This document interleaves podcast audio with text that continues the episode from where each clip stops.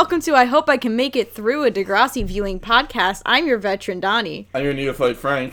And today we're going to be doing something a little different. So, because we've had a really stressful couple weeks, um, honestly, for me, a couple months, um, but the past few weeks we've done some pretty fun stuff. Like, we went to the wedding in front of the show, Cassie, who just got married to her husband, Jeff, which was wonderful. Um, we also are going through some brain stuff. I am in the process of therapy and intakes and all that type of bullshit. Um, so we're not able to record quite at the level of consistency that we've been able to, but as always, we want to try and give you something every single week. So, we're going to try a new segment. So, before we go through every single thing that's possibly on the DVD extras, we figured we'd try and stretch out our creative abilities. We're, we're constantly rewriting episodes, so what we're going to do is we're going to go through my iTunes, pick out songs, and write episodes. Exactly. So, the game is called Plotline Shuffle. Um, so the whole entire idea behind this is that we are going to go through Frank's music library. Um, we are going to be able to get the title of the song. We can also look up the lyrics and try and come up with a plot. An A plot definitely, but a B plot. Should we do bonus points if you come up with a B Yes. plot? Okay, so a bonus points if you can come up with a B plot that connects back to the title of the song and or the lyrics of the song. Okay. So I'll I guess I'll go first cuz Um, also, just so you know, you are allowed to pass three times. yeah, 3 times or like maybe more. I realize like I do have a lot of stuff on here. That's fine. Let's see. I, I, I do want to give a shout out to Frank because this is a very vulnerable thing to do to just let your uh your library just fucking like let it rip. Do you have musicals on there? Because mine has a lot of musicals, and I feel like that's where shuffle memes and things like that go haywire for me. Not particularly. Um, if I, not to toot my own horn, toot toot, but I do have a fairly. I feel like I, I have a fairly um, respectable music collection. It's twenty five thousand songs deep. Um, yeah, I got some good stuff in here. I got Neil Diamond, um, John, a shit ton of Johnny Cash, shit ton of Elvis Costello, shit ton of the Dickies. I'm just going through what, what's appearing. Um, cat power, a shit ton of Cat Power. That doesn't surprise me in the Because least. like I like I'm not a completionist in a lot of things, but when it comes to music, I am very much so a completionist. Like the first time I saw Dessa, I saw her open for um I probably said before, Welcome to Night Vale as the weather. And I got home that night and I was like, Well, I had to buy every album Dessa's done and sometimes those like splurges don't end well. This one definitely did. I, Yeah. I loved everything she did from the go. Mm-hmm. All right, so I'll go first. All right. Um, Oh, yeah. So it's one point for every A plot you come up with, and then an extra point for every B plot. I don't know what we're gonna win. Like I didn't think that far. uh, respect. I I spend one night not talking about Fire Emblem when we're hanging out. You don't ever have to not do that. That's really sweet, Frank. Actually. Aw, thank you, bud. well, it makes you happy. I don't give a fuck. Aw, aw, thank you. like I just like I one day will just unleash though upon all my friends getting into the persona multiverse. Look, I'll borrow. If you have a PSP, I'll borrow it. Well, the thing is, like, the thing is about. So Donnie also sent me a parody of Persona 4 Dancing All Night, but was Fire Emblem. And With like, Sylvain specifically. and I was just like, yeah, this is good, but like, it's only Persona if it's still canon. Like, every dancing game, every fighting game, every bit of nonsense in the Persona universe is canon. Like, in one one of the games, the world blows up. Like, there's a Jesus. nuclear war, and the world blows up, and that creates its own timeline. And this is, but then like, there's a sequel to that game where it, the universe resets itself, and you end up fighting Hitler at the end. Huh. Yeah, it's bonkers. Um, that said, I would love a dancing Fire Emblem game that fits within the canon. That like they they have a night that they don't have to think about the consequences of war, and they can just fucking dance all the time. Well, there's supposed to be a Walking Dead musical episode, and I was just like, what? Yeah, it's No. hand to God. Holy shit. I mean, that's what you do apparently if you just get on to like nine seasons. You just have a musical episode. I mean, uh, I, that, But my thing is like for me that would make sense if you just had characters sitting around playing like an acoustic guitar, playing some of all the amazing blues music that's come out of the South. Like yeah, like that could actually be interesting. if if like though you have like fucking Rick like shuffling mm-hmm. left and right. I don't even think Rick's on the show anymore. I don't I don't even watch that shit. I I just look at the ads in my New York Comic Con pass every year. Ugh. What I'm I'm just so done with that zombie stuff. I know. I said that while slicking my hair back. Yeah, I know. I don't really know why you did it, but I support you. All right. Okay. First up, all right, no whammies, no whammies, no whammies. Okay. Gold Digger by EPMD. Is that a cover? No, I think this is just, it's from the Def Jam music group 10th year anniversary disc. I'm gonna use one of my passes. Okay. Okay. Let me let me I'm going to keep score, Frank. All right. Um. So next up is "Anyways" by the Pretty Yachts. Can I look up the lyrics? Uh, sure, I already pulled them up. Um, I can't be around me anymore. I can't seem to get myself off the floor. I wish I met you yesterday. I feel that today is just too late. You broke me, but I wasn't yours to break. You took me, but I wasn't yours to take. Ooh, okay, okay, okay, okay. So this is an Ashley plot. Definitely. A, a plot. This is about Ashley. Um, and I feel like what it is is it's that in between. You slot it before the episode that she goes on that journey with Spinner and Paige. Mm-hmm. So it's the A plot actually establishes like how upset and how like how emotionally like the breakup has wrecked her. So it properly gives the right setup for her for her pain that we then see and the concern that her mother has. It also fills in that therapy, I assume with the implied therapy of the plot that was in the episode later, if you mm-hmm. remember. It I think it's the arc of it is her being really fucking down and really fucked up and the support of her mother and the support potentially of her friends to push herself to seek professional help and to acknowledge that sometimes breakups hurt you and break you in a way that you need to be rebuilt with the help of professionals. Yeah, and this is also heavily an Ellie plot. Yes, yes, yes. I think Ellie also is a is a big supporter of this because, as we know, Ellie does see Sauve, so her views on professional help are actually quite positive. Um, so she is really encouraging of Ashley and really encouraging that she actually seeks professional help. The B plot. Okay, now B plots, as we know, can just be pure whatever. bonkers. They can be bullshit, but I want them to be good because that's what I always criticize the B plots for. Um, so shit, I gotta think of where everybody else was in in in that point in the story. Um, I think JT at that point wasn't JT still dating um, Nearly said Cassie, um, Manny, Manny. yes. So maybe it could be um the B plot could be something about JT and Manny having like a disconnect because even though they were childhood friends, they are now two drastically different people. Um, and their plot can be also about communication and coming together, but in their case, it's trying to find commonality and interests and trying to actually enjoy each other's presence uh, and try and get back to why they cared about each other so much on a platonic level when they were friends. Yeah. Um, I write fan fiction. I feel like that's the nerdy vis- version of the LMFAO song. I walk out. yes. I think I have that song. I was gonna say, I hope so. All right. Um, so that's one in the can. Yep, two points for me. All right. Um, so your first song, Donnie. Are are we counting these as each other's songs, or just we're going free form? What do you mean by each other's songs? Like I figure we we'd each do one. We get a song title, and then we go from there. Yes, I agree.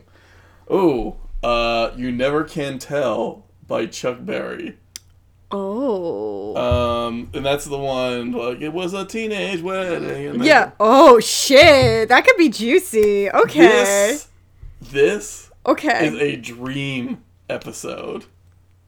oh, so it's not at all canon. It's No. just. But It- whose dream? Craig's Holy shit. after like Oh fuck yeah yeah yeah. this is him dreaming about like getting married to Ashley and like what that mean like if she said yes and they got married like 2 years from now oh shit. but like he's still living at Joey's and she just moves in Mm-hmm. um and like what does that mean of like Joey being like what the fuck? Why is there like a teenage bride in my house? But like the episode is like him coming to terms with whether or not he's going to be a musician or if he's going to like finally accept his responsibility. Like the episode is him like having to choose between being a musician or you're married now you need to like devote time to being working at the car dealership Ooh. um the b plot Is the B plot also a dream then? yes the, Okay. the b plot is what what's going on with the rest of downtown sasquatch Okay. oh but like they're without craig they start taking off jimmy becomes the new uh lead singer Okay. like you know it's a whole um it's a whole Vic Chesnutt thing Okay. but like and like he he jimmy becomes drake but in a rock band I like that. so I'm into that. Good. So everything's set within the same dream universe, but downtown Sasquatch. it's suddenly good yes. and like they actually have songs that feature marco's accordion They just they know how to actually harness everybody's talents. It's not just it's not just craig carrying everyone right. and like somebody finds the um and like Craig the the way the B plot and the A plot connect is somebody finds the old demo reels of their reggae phase and like Jimmy is just like that was a mistake. We had this guy in our band and like Craig's just sitting there at home just fuming. I love it. Good. Okay. we will never stop shitting on Downtown Sasquatch's reggae phase. No, we can't. It's it's unforgivable. Alright, next song. Okay, my turn. Got it. I gave you both points. Those were good. Oh wow. The King of Carrot Flowers Part 1 by Neutral Milk Hotel. fuck. Oh my god, I love this song. It's it's one of those like you ever want to cry and think about fictional character songs. this is a really good song to think about. Yeah, I pulled up the lyrics. Oh, thank you. Um, all right. So, King of Carrot Flowers Part 1. This is because of the lyrical content and the emphasis on domestic strife. I feel like the impulse would be to make it a Craig plot, but I'm going to make it an Ellie plot. Okay. Um because I feel like it is why not? And I also feel like she would like Neutral Milk Hotel.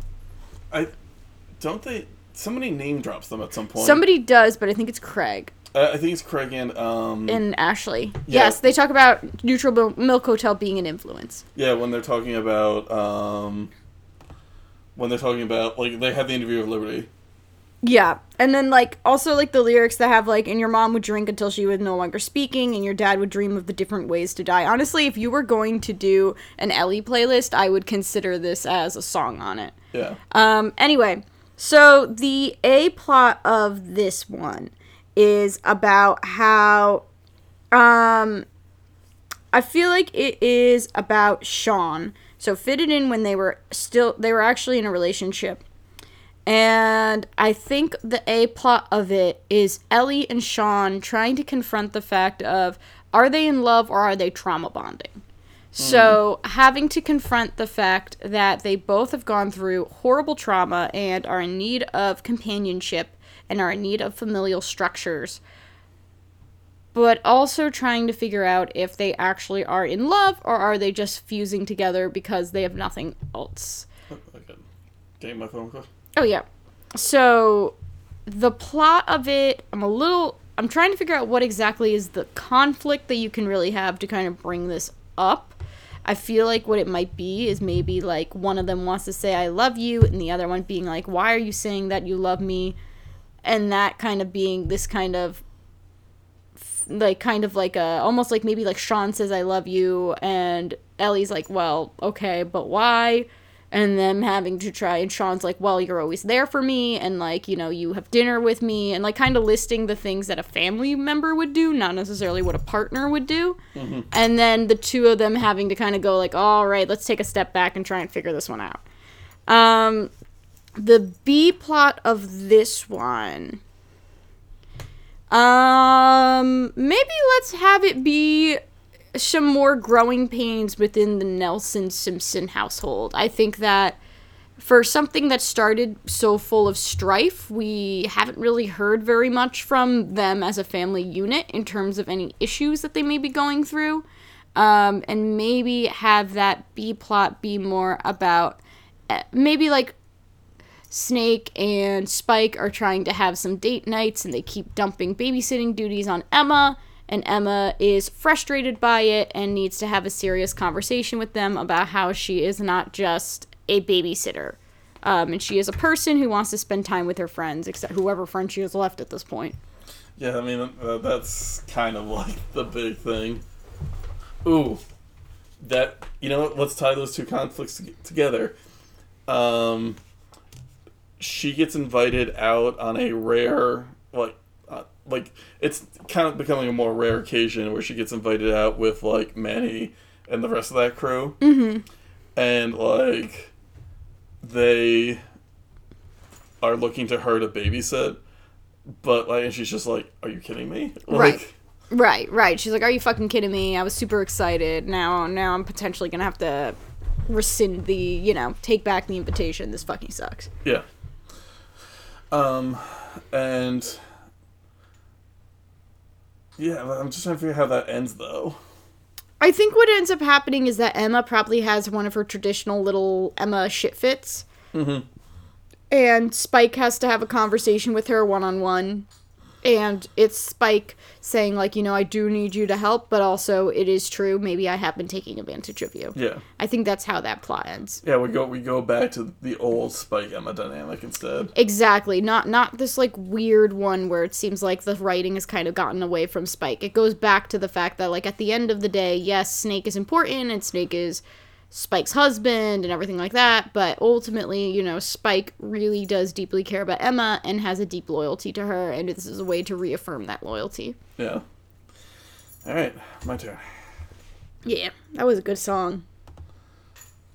Oh, uh, "Kiss Them for Me" by uh, Su- Siouxsie and the Banshees. Isn't it Susie? Yeah. It's just weird seeing that and be like, "Oh, that's my sister's name." um, kiss them. Right? It's definitely Susie and the Banshees, right? Pretty, yeah, I think you're right. Let's look that up just before we air this. Kiss them for me lyrics. Oh my god, yes. It glittered and it gleamed for the arriving beauty queen, a ring in a car. Now you're the prettiest by far. No party she'd not attend, no invitation she wouldn't send. No, uh, face by the end of sound, or, or your promises to be found. Uh, nothing or no one will ever make me let you down. Kiss them for me, I may be delayed. Kiss them for me if I am delayed. Oh man, I gotta relook at these lyrics, but this might end up appearing on my playlist for my Fire Emblem ship. Um, what, this song? Hmm, yeah, give me a second. I need to relook at the lyrics on my end. Oh. So this is definitely a Paige plot because like it's talking all about like um it's talking all about like going to parties and being like the grandest and fairest of them all. Oh, this makes me think of a Fire Emblem character in particular. Anyway, go on. Um yes, it's a Paige plot. I agree. um oh God, what is Paige doing? Some um you know what? I'm gonna roll it real far back. Okay. I'm gonna roll it back to um Paige the okay, so um back to when Terry and Paige and was it was it uh, Ashley were all competing for like the modeling gig. Yes, yes. Um so Terry wins it, but like um was it Ashley's mom? Um, yeah, uh yes. Ashley's mom was the No, uh, Toby's mom was Toby's the mom. agent. Yeah. Um, Toby's mom also gives her a card and says like, "Here, you know, I have um, a I have a friend who, like, could you like what would probably like your look. Send them a headshot, all that jazz." And she does, and like she's hired, but like this is much instead of like what Terry was doing, which was just kind of more just like one like solo shoots. She's actually interacting with other like teenage models Mm, and like there's some drama going down between them and it tests Paige's like code of ethics essentially yeah. like where they're just cutting each other down like they're hiding things from each other and like you know Paige is just like this is too much for me right now and she eventually just kind of gives up on it but like um and I know this is a fairly like this is a fairly obvious lesson of like real beauty's on the inside but like you know she's like kind of feeling kind of dejected and then like she sees like Manny's upset about something and she sits with Manny and just like kind of talks to her Mm-hmm. and like Manny's like very thankful to her and she's just like yeah this is where I belong right now Nice. I like that. um and the B plot um is going to be is actually going to be a JT and Toby plot Okay. because Toby tells JT about what's going on, and JT finds out that Paige is involved, and his little micro, you know, cishet brain.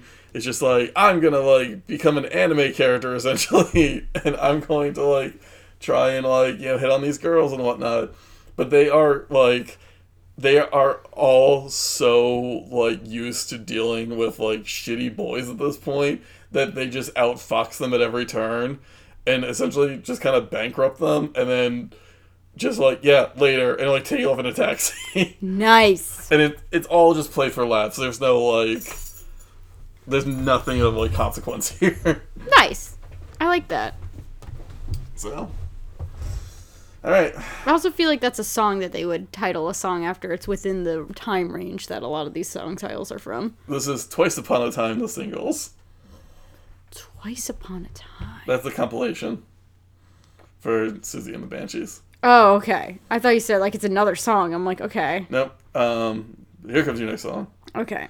Ooh, The Clock by Thom Yorke. This might not even have lyrics. Yeah, I was gonna say, I don't know. Thom Yorke. Oh boy. Hmm. Oh boy. Okay. Well, there are lyrics. Um, not many, but there are lyrics. Time is running out for us, but you just move the hands upon the clock. You throw coins in the wishing well for us. You just move your hands upon the wall. It comes at you begging. I'm just gonna read all the lyrics. There aren't that many. It comes to you begging you to stop, wake up, but you just move your hands upon the clock. Throw coins in the wishing well for us. You make believe that you are still in charge. Um, this is the post school shooting episode that it should have been, where we actually check in on each individual character, but in a way that is far more insightful. Um, I think it gives, it establishes and actually takes the time because instead of going in the A plot, B plot direction, it kind of throws the format out for a little bit and actually takes the time to spend some, you know, occupy the space that is what these kids as they are dealing with what has happened after the tragedy. Um, so we actually do get to kind of see the emotional states of the characters, but more importantly, we are given enough time with each character that we know beyond a shadow of a doubt what these characters are going to be dealing with for the rest of the season. I I think using the clock, like for some people, it like time has kind of like slowed down Yes. and yes. it just like feels like every moment is just like this dreadful like dragging like just trying to get through it but for some people like it's been sped up as like they have anxiety those like people who having are anxious about it time is like speeding up those Exactly. who are being depressed time is slowing down Exactly. And like you kind of just really have it be a character study episode where each and every character y- you actually get to see cuz I feel like what I liked about the episode after the school shooting was the first like 10 minutes of the episode where we actually were seeing the kids in group therapy in you know just kind of going about their day doing the exercises trying to go through the motions and i also think that it would because then you could have Raditch and actually see the challenges that he was kind of facing. Like, yeah, he was out of his depth, and I don't disagree that, like, you know, he should have been taken out and things like that. But it would have been interesting to actually see him as this almost sympathetic villain type of character, seeing what he's trying to deal with and seeing that he's way in, he's in way over his head. He doesn't know what to do, and he tries to seek resources. They don't know what to do. There's no guidebook on this as a principal it would make him way more sympathetic, I think, to the adult audience because I feel like the adult audience is a huge factor in Degrassi. It, yes, there is this teen market that they're trying to appeal to, but as we've seen in the ratings game, there is still an overwhelming amount of adults watching the show. So I think it would have been a good way to get the adults kind of with it. As opposed to the usual, let's toss out the old Degrassi characters and make them do shitty shit. Yeah. Um. What I would, I, I love what you were saying. Mm-hmm. The one, th- like, I would love like one shot of like the teachers all just kind of like sitting at their desk, just kind of like a bit um, not shell shocked, flummoxed. Overwhelmed. Yeah, and they they just kind of like all blink at the same time, and then like the lighting changes and their clothes change, and you realize it's the next day, Yes. but it feels like nothing has changed. Yes, like I I would love this episode to be super. I mean, I guess because also. Ah! you okay? Did she try and jump in your lap? Yeah. Talia. what the fuck was that noise? hey, we got it on recording. Um, but it's definitely an episode that I feel like to complement the fact that it's named after a Thom Yorke song. I think it would be helpful for it to be experimental in nature. Let it explore in like a, go in strange directions. Do things that are maybe out of the norm because it is the whole entire situation is out of the norm. yeah. you almost want to break the format to truly make a statement that this is something that has rocked the world that is Degrassi. Yeah. So that's my that's my pitch. Um, I won't give myself a B plot because I absolved it of a B plot. Yeah, I think like that would just that would be the whole episode. exactly. yeah. It'd be like G plot. Like, what's Jay doing? Oh, right, being terrible. right, right. You know, trying to tell himself that he did not contribute to this misery. Ooh. And like, And Alex becomes really like guilt ridden and joins the drama club to try and escape and things like that. um, I would honestly just love like a shot of her just like punching a punching bag. Yeah, like something like just just getting so angry with herself with the circumstances and not knowing what to do with that anger and having to like channel it in that way. Like she just keeps punching it until like a, a point where she just like finally hits it once and just puts her head on and starts crying. Yeah, like really like that's what I mean, like really fucking emotive stuff. And I know this is also pretty cruel, but I'm pretty sure Jimmy hadn't woken up. But like instead of the end credit song, it's just Hazel sitting by his bedside, and the only sound is the second hand ticking. So Yeah. Nah, this is like but this is the type of drama that I think that is good drama after something like this happens. um, okay, All right. Yeah, that's my pitch for the clock. all right, my turn. Okay, just based on the title, which is "Tell Me What to Swallow" by Crystal Castles. Oh boy. I'm a pass because I'm not talking about children in that context. that is fair. Ooh, Good Night by Pulp. Okay. Okay. Now it's coming to the end of the evening, the time when the ceiling sways and, object- and objects jerk out of your out of place. Your eyelids heavy. You make your way down the other streets. past rows and rows of houses, curtains drawn tight against the cold night air, to a flight of stairs to a room where bed is waiting for you to lie down, perhaps alone, perhaps not, and go to sleep again. Um. So you know what's one of my favorite tropes in books and movies is when you just kind of take a certain time period in a day and you're just kind of checking on what the characters are doing. Yeah. So this would just kind of be like this. Like just choosing I'm to choose um I'm to choose that moment where Manny got hot, Okay. Yeah, according to the show. Yes. Um, and it's just like Emma and Manny have like you know split up and whatnot, and they're both kind of feeling regrets, but they're just separated. Like, Okay. Uh, Manny's hanging out with Sully, and like they're at a diner or something, or they're at the diner that like They're at the dot. yeah that Emma and everybody walked by in the end of that episode. Yeah, the proto dot. Um, and like you cut back to Emma, who's at home, just kind of like flipping through pictures of them and whatnot.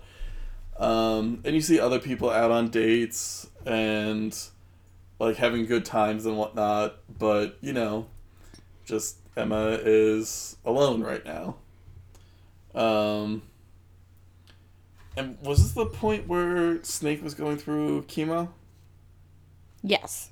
Yeah, like for those two, they're just for Spike and Snake, they're just having a quiet evening at home, just kind of like watching a movie, and you know they could get, um, they could like part of them like they don't quite know what's going on with Emma, but they're just kind of enjoying their time together as a couple, um, and yeah, like you you just it's just kind of like a chicken on everybody's lives.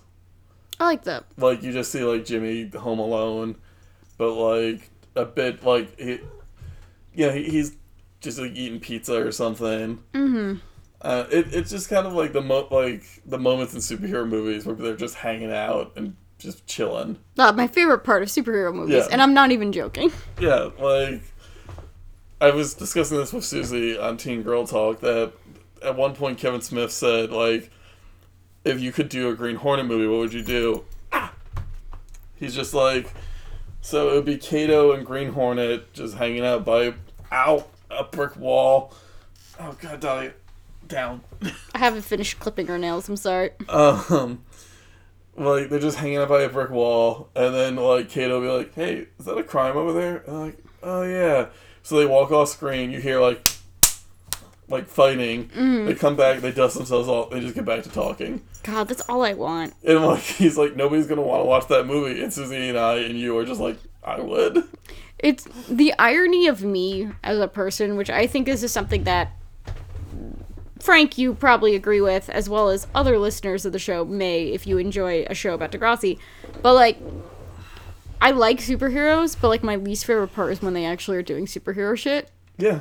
Like, that's why I like like characters like Tony Stark, where like there will be issues in which like he is barely in the suit, he is just going through it, and like that's why he's one of my favorites because it's like there are just it's like hey here's an arc where he's just dealing with addiction and he's dealing with abuse and he's dealing with all this type of shit and it's like the the being a hero is like secondary to like i mean the fact of the matter is, is if you're reading an Iron Man comic, the greatest villain, the hero and the villain is Tony Stark.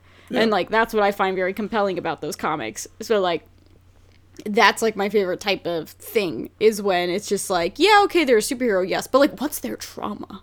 Like what is the issue relating to it? Well, my my favorite, um, I've, I've said this before on the show. I know my favorite episode of Superman the animated series is um, the late Mister Kent, because the whole episode is just Superman or Clark Kent trying to prove this man's innocence, and like what happens is his car gets blown up, and he's just like, you know, he's fine, but he realizes somebody saw that car go in and there's no way Clark Kent survived that. Mm-hmm. And but it's just this exploration of just like who Superman is, and there's a whole thing where it's like I can't not be Clark. I am Clark. That's who I am. Like I'd be, I'd go crazy if I had to be Superman all the time. And but then my favorite part, and this is like, the Kents are just like, yeah, but you also understand there's something more important going on here, and like the Kents are essentially saying like, you need to go prove this man's innocence, and that means telling them you're Clark Kent, and revealing all of it and making us open to attack. That's what you got to do because it's the right thing to do Oof. and I just love that. Yeah, no, that's really good. There's also a good burn on Batman because like Kent is like, I don't want people talking about you the way they do that man in Gotham City.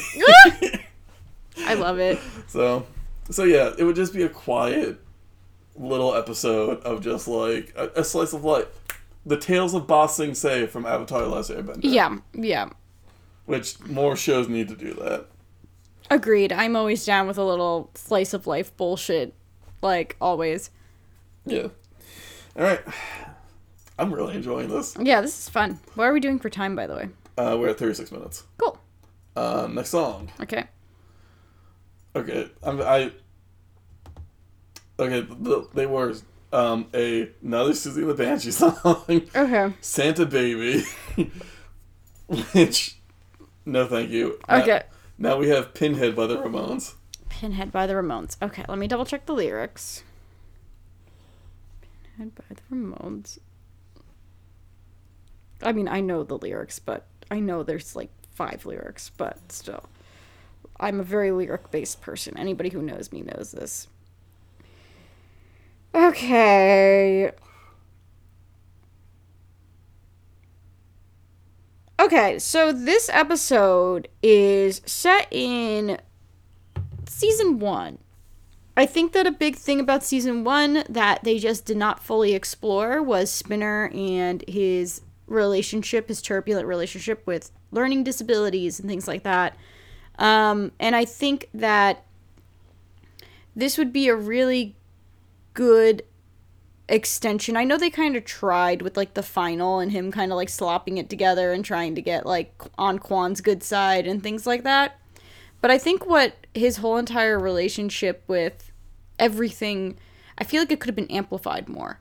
Um, I also feel like it, I feel like this is where that monologue he had in his audition would be featured. So it would be Spinner just kind of hitting the brick wall of academia and truly considering in the at the ripe old age of like 13 why am I even bothering going to school if it's making me upset all the time and my parents are pissed off at me and everybody's angry at me? He starts cutting class, he starts skipping school. Um, and it takes until a conversation with his sister. So introduce Kendra a little earlier Yes. for him to realize that as much as it sucks and as much as as frustrating as this whole entire experience can be ultimately he needs to art- better articulate his needs as a student and it becomes him learning how to advocate for himself and say hey i don't know what the fuck is happening and you know what you gotta help me Well, I always love more Kendra. yes Can we flip the script and make it Liberty? oh and then they have a connection because this can be liberty finally connecting with somebody about her dyscalculia Yes. That would be nice too. I, I think either works. Um, I like the Liberty idea. I think that's a really good one. Yeah. Um, the B plot. You know what? I know it's early in the game. It would override a lot of stuff that happens later on in the season, but let it be that JT like decides he doesn't want to be a shithead anymore and he tries to like actually start treating women not like garbage. Yeah, like, um, oops, sorry. I accidentally turned on my flashlight. yes, you did. Um, like, because the, the, um, the opening lines of the song are, we accept you, we accept you, one of us. Right. Um, yeah, like, he decides to stop being such a shithead, and he realize he goes on, like, the arc it, that took a movie for the boys from Fired Up to do. Um, of just like I'm actually just gonna hang out with women, and they're like, "Wow, women are awesome," and they're like, you know, like with everything they do and all like their hopes and dreams and whatnot. And Yeah. I was a shithead. Right. No, but like that's the energy that I want from this. yeah, I just want it to be like a lot of like that type of like just JT learning how to take accountability for his actions and trying not to be a fucking shithead. and there's a line everyone's accusing me Yeah. in this song. Yeah. he gets accused for a prank that is pulled on the girls and like everybody's like ah and then like all the girls like no that jt wouldn't do that Right. like and like I, emma or if somebody sits down with him like yeah no we knew like you wouldn't do that before especially now you wouldn't do that Yeah. You're changing and we want to acknowledge that you're changing. yeah All right. There we go. I'm a very lyrics based man. I just got to look at the lyrics and then it comes to me. turn a square by the shins Ooh. Turn a square. Uh, she's shown up right like a knife, wearing tennis shoes made of stripes, hand in hand to the grass, and we got it right. Got it nice, nice, nice. Just a glimpse of, an- of an ankle and I react like it's 1805. I swim to the pole just to find the right satellite. Take all my strength to give up, but you know I tried. To forget about a girl, my head's like a kite. When such a creature I sight to town. You know what? Hmm. It's Valentine's Day at Degrassi. Okay. And in their own way, oh, okay, it's a it's a Sean and Ellie plot. Okay. And each in their own way is trying to like make a perfect Valentine's Day for the other. They've moved in together. okay. And they're just like I don't know, Sean doesn't seem that sentimental. Like like what what should I do for him? And like everybody's suggestion is sex. And I was like, I am not ready for that. And Sean is not pushing me, and I am fine with that. Okay. Um, and then like Sean's just like, what shit? Like, Sean is trying to remember the person he was back when he was courting Emma, and like he's just like realizing that like, right, Jay, you're a moron when it comes to this. But then Alex comes to him in private and is like, "Don't listen to Jay. You listen to me," and gives him some advice. Um, because like she's kind of grown accustomed to having Ellie around and grown to like her, Oh, I really like that too. and just wants her to like have a good Valentine's Day. Yeah. And have have Paige and Spinner broken up at this point, right? I think they're on the outs, but I don't think they're broken up yet. Okay, well we'll just say they've they've broken up, Okay. and the B plot is Galentine's Day. Nice. but like it's like Ashley and um it's Ashley Paige and Alex because like Paige is like we all know Jay's not doing shit for Alex. um so like you know they go out they have a good time it's like a like a girls night only kind of thing Mm-hmm. and yeah it's just a uh it's just a fun it's when the girls finally get to have fun Yeah. like when we were all we were complaining about that through all season one and season two and season three and season four now the girls just get to have fun I love it. I'm all about the girls finally freaking having fun. Jesus. next up oh boy hours seemed like days by the statistics Ooh. Okay. have you ever have you heard of the statistics No. Yeah, it's like it's the band of the bassist from Los Desaparecidos, which is Conor Oberst's loud band. Nice. Okay. Let's Right. look at the lyrics. Oh boy. Oh man, this might be my first pass. Wait, wait, wait. I see. I almost want to pass because I feel like the sentiments is similar to clock Yeah. to the clock. So I'm gonna use my pass on this one just because I feel like the idea of the song is so similar. Um, this might have actually been a uh, Degrassi song. It's "Let Me Out" by The Knack. Let's double check because that might that might be another rule we need to implement. Yeah, I was I was thinking about that. Let, let me out, Degrassi. Um, no, there's "Don't Let Me Get Me," but there's no Okay, so what's the name of the song again? uh, "Let Me Out" by The Knack.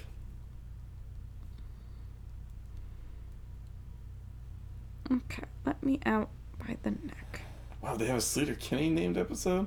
Yeah, they do. Let me come and get me. Let me out. Oh boy. Let me out. Come and get me out. Because I've been stuck in for too long. Um, let me out. Come get me out, baby. Maybe where I belong. Okay. So I am going to make this. Um, I'm going to make this a Marco episode. Yes. Um, I think this is going to be a Marco episode. I think that it is about. Um. I think something that I really like about him and Dylan is the fact that like they do talk about like making out and hooking up and things like that. And I think that this could be a song in which uh, not a song, an episode in which he realizes that he does want to bone down with Dylan. Sorry, I cannot talk like a mature person. Um, and he kind of realizes that because he is so isolated in being gay, he does not necessarily have the immediate resources of talking to his friends. Um, and it becomes Marco having to find a way to get into the LGBTQ community so that he is prepared and has the necessary safety measures, but also the necessary information to have a good time with Dylan. And it allows him to become a member of the LGBTQ community, and we actually see other LGBTQ characters, LGBTQ adults, giving resources, supporting this kid, and making sure that he's safe. As m- I, I do love that. Yeah. I would like to make the note of because like It would still be age appropriate. yeah, but but, but I would like Jimmy to go with him.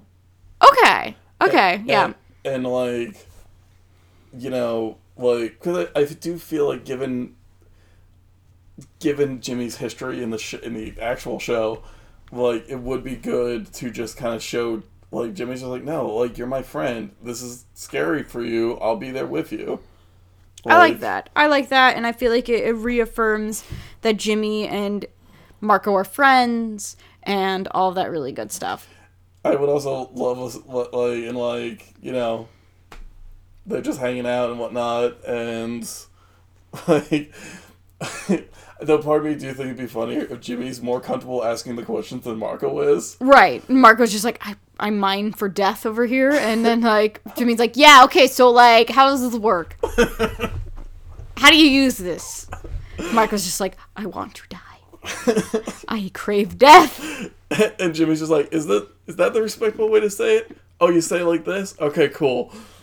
I also think that if you really want to go for like the gold star on this episode, you could also explore because Marco is deeply Catholic and deeply Italian. Culturally, there are a lot of like purity politics surrounding that religion and surrounding like sexuality. And a lot of people who are Catholic have a lot of really fucked up things that they struggle to unpack concerning the topic.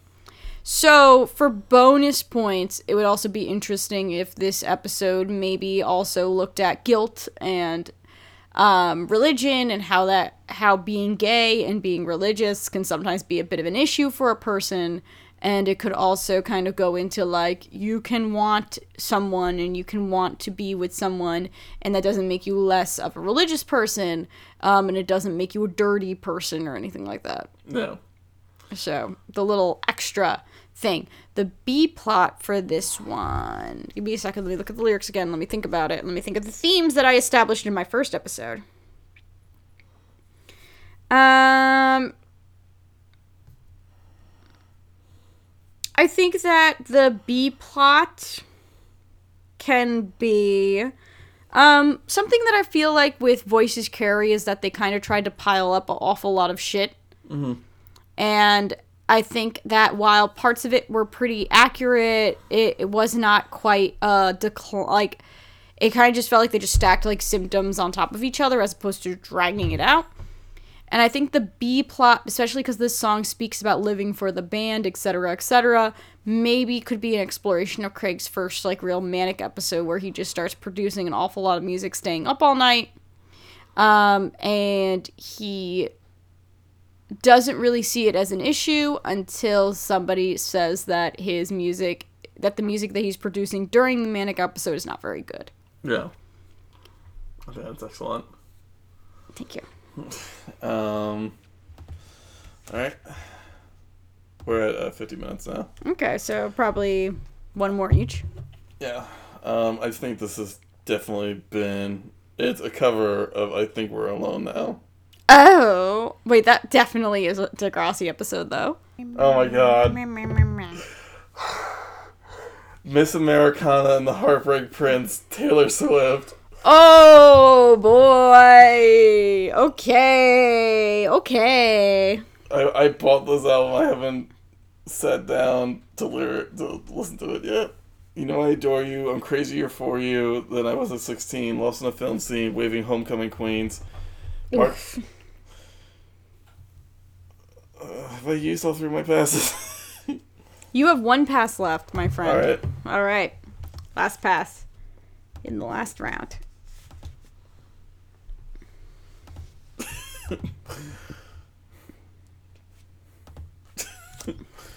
I'm just. All right. Okay.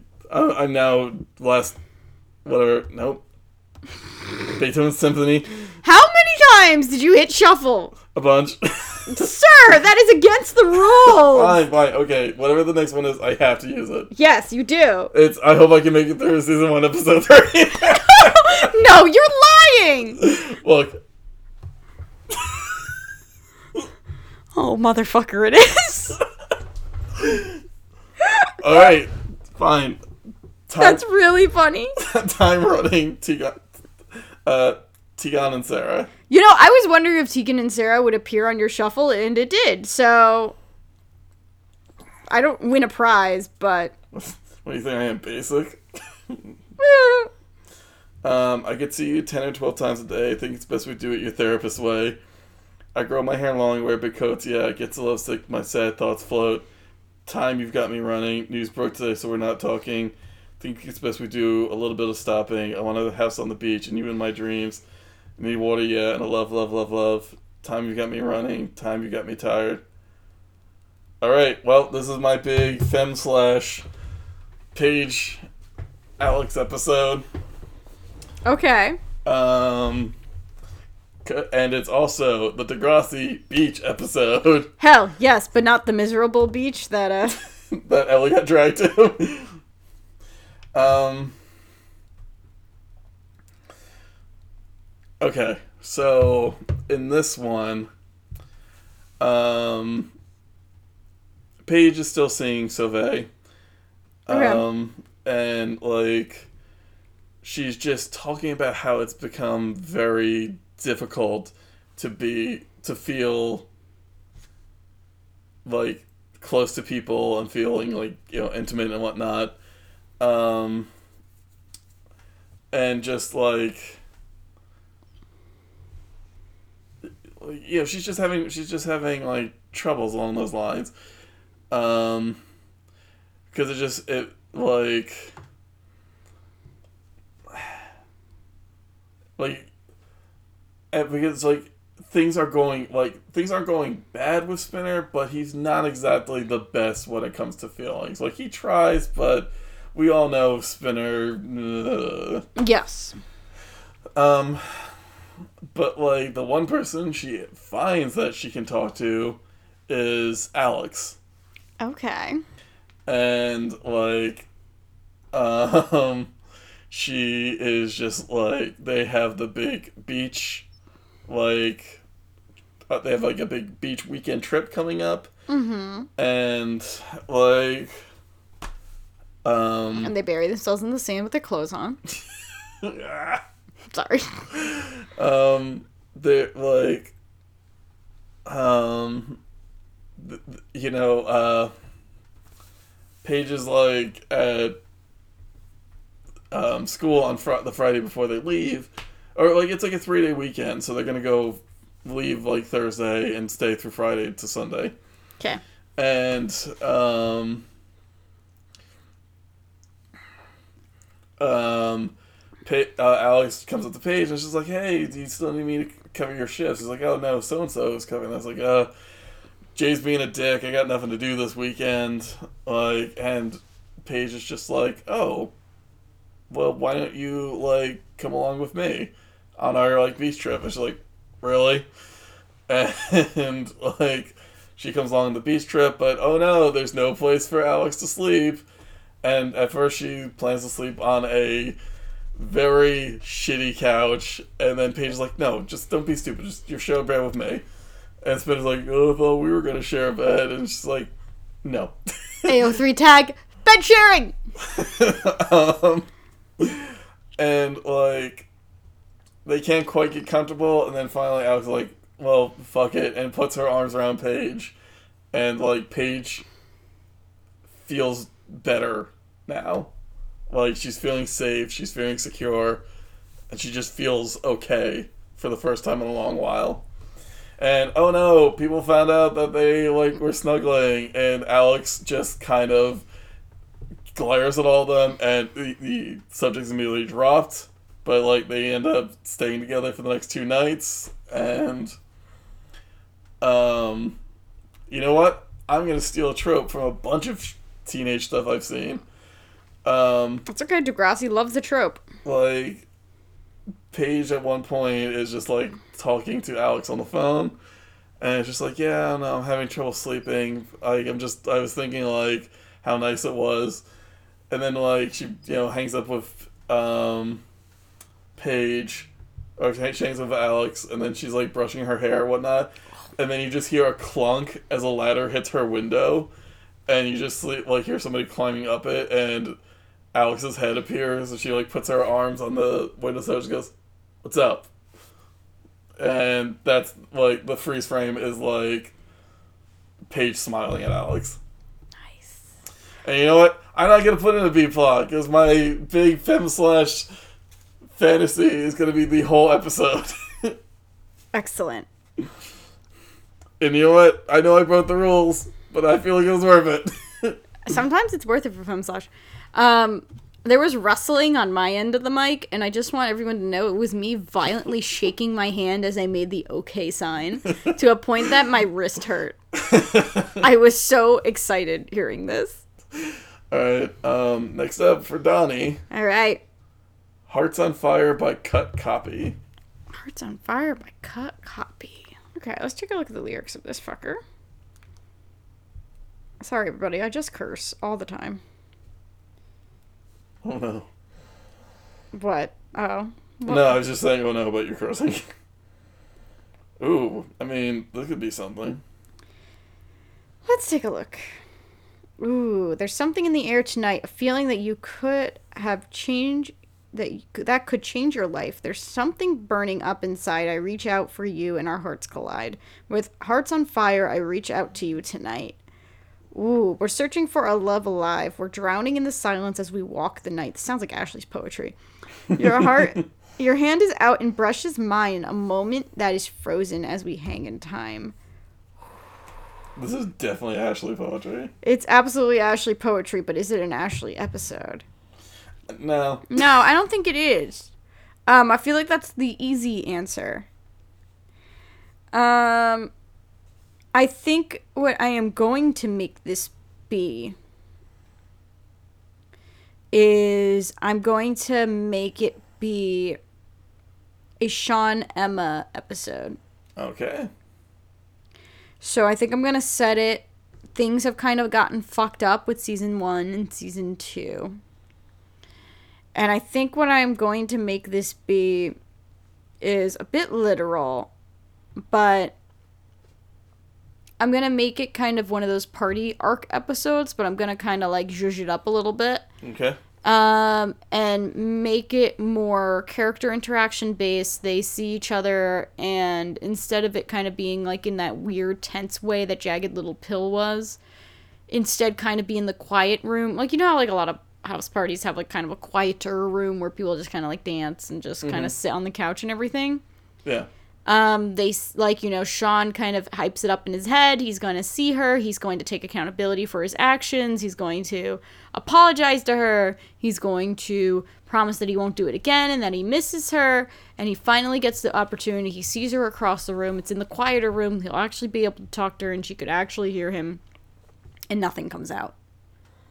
And she is so angry at him, which rightfully so. She does not give him the time of day, and that is the missed connection that ends up happening. And the whole entire thing, it's like this big hype up for him to finally talk to her and finally apologize to her and finally like see the error of his ways. And there's no payoff and it's just Sean back in the cycle that he always is in, um, and all and realizing that it is too little, too late, and no matter what he does, that doesn't mean that he is entitled to forgiveness. Yeah. Um, the B plot of this one, because I'm screwing up the timeline a little bit. Um, hmm. Let's continue this idea of men do not automatically own people. Let's re let's redo the Paige JT plot Okay. bullshit. Um, let's have it be because this is the end of season one. Let me think for a second. So you know how like Paige did the whole like taking him out on the fake date type thing. Yeah. Let's have it that instead JT puts Paige in a situation in which she owes him something. Trying to think of what exactly. Some. I mean, it could be something having to do with him being the mascot, like something with the spirit yeah squad. yeah like he he um decided to volunteer more hours into it or he stayed longer for practice or something like that. He was like fine you owe me. And she's just like okay fine. Um so they hang out and he thinks that he is entitled to ha- getting more out of that tries to kiss her. She reiterates to him that no this was a transaction buddy and this then kisses were not included. And it's jt having to realize that he has way more power and privilege than he realizes in his day-to-day life as a man and that he, if he actually wants women to give him positive affection he needs to make a point to treat them with more respect and with less expectation attached to their anything so Yeah. basically it's both boys having to take accountability for their actions I'm into it. I'm always into it. right wish fulfillment baby Yeah. So, because you broke the game the last round, I think I technically won, but I think both of us did really, really well. So, I think we're both winners. Yay! that was fun. I really enjoyed this. I would love to do this with another person. Right? Like, I think it would be really fun with another person. Um, I, I quite enjoyed the game. I would do it again. Um, it's also just like, I mean, like, I like writing fanfic and shit. So, it's literally just writing Degrassi fanfic, which, like, I haven't done too, I didn't do too much of growing up, but, like, as we know, if there's something that I love and I think it's not perfect, my my knee jerk reaction is I need to write fanfic about it. So, with that said, if you're interested in joining the show, if you want to join us for another round of Plotline Shuffle, or if you just want to appear on an episode, or if you have any questions, comments, concerns, you can email us at ihopepod at gmail.com. Feel free to ask us about anything. I check the emails. I try. I'm getting much better at replying to them in a pretty efficient way. Um, I've been super busy, but I'm trying to stay better on top of it. Um, if you have any questions for the show, any corrections, anything like that, we are always willing to hear. If you want to follow us on social media, which unfortunately has been a little quiet recently, but um, hopefully as my schedule stabilizes, I'll be better at it. Um, you can follow us on Twitter at iHopePod. You can also follow us on in uh, well join our facebook group at i hope i can make it through podcast. Um, and we are posting links there. Sometimes with questions sometimes if we need a guest to fill in last second we may put up a request on those areas of social media. We also reply to any questions or comments on there as well. Um, it's usually me running the social media so if you're worried about spoiling frank i don't show him stuff unless it is spoiler free So if you are interested, um, always you can always try to reach out to us there, and I try my best to reply.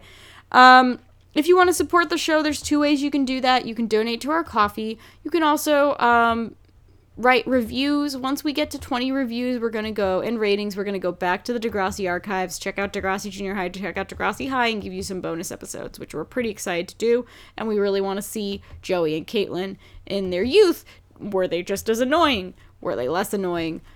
I don't even remember anymore because I've only watched the original Degrassi once. So if you want to get our takes on that, definitely consider doing that. Um, but yeah, thank you everybody who has supported the show. Thank you everybody who has hung through hung through it, especially because um, we have been going through a whole lot of stuff the past few months. Um, and while we really enjoy doing some of these bonus things, we know some people just want us to keep going through season four. Um, but once again, like we honestly, I had a lot of fun tonight. I hope you guys had a lot of fun listening. Um, if you want to follow me on social media, the best, unless Frank, yes. You know what? Get um, get us to thirty reviews. We'll take one of these episodes and write it. Oh, that would be fun. That'd be really fun. I would love to do that. Um, I would definitely be down. So 30 reviews, we'll actually write out one of these, and we maybe we'll do like a little poll to see which episode. Yeah. Um, if you want to follow me on social media, your best bet is Twitter. You can follow me at DM is Unbreakable. Right now, it's Fire Emblem Central. Um, I am posting a whole lot about it, whether it's playing the game or retweeting cute fan art or posting my fanfic. Um, so there's incredibly niche content on there right now. but if it's something that you're interested in, feel free. I also try to break it up. Also, I just discovered the Twitter Degrassi No Context, which is an absolutely delightful Twitter account because they are in the early parts of Degrassi and just putting up out of context screenshots from it. And it is legitimately giving me so much joy. So I definitely recommend checking out that Twitter, and I've been retweeting quite a bit from it right now because it tickles me so much. Because as we know, the first few seasons of Degrassi have some really fucking funny shit if you just take it out of context. Um, so you can definitely follow me on there. Um, I promise that. And also, if you ever want to reach out to me individually, I will definitely take a look and respond. Did you Um, find the Twitter? Yes. It's really good. Um, I don't. I don't currently have a Twitter. I do have a, another podcast called Teen Girl Talk. Uh, it's where my sister and I talk about other teen media that's not Degrassi. This week's movie du jour was the Lifetime movie Death Clique, which I found out unfortunately was based on a true story. Um, well, two friends killed their third friend. The movie is on its own completely bonkers. Um, next week we're going to be doing a movie called Arson Mom. Um, I also have you can follow me on Instagram at Sorry What Challenge and my YouTube is Sorry What Challenge also. Nice. So with that said, everyone, we hope you can keep making it through and that you're going to be here with us. See you next week. Later. Bye. I could see you 10 or 12 times a day. I think it's best we do it your therapist way. I got my hair long in a wavy coat, yeah. I get so lovesick, my sad thoughts float. The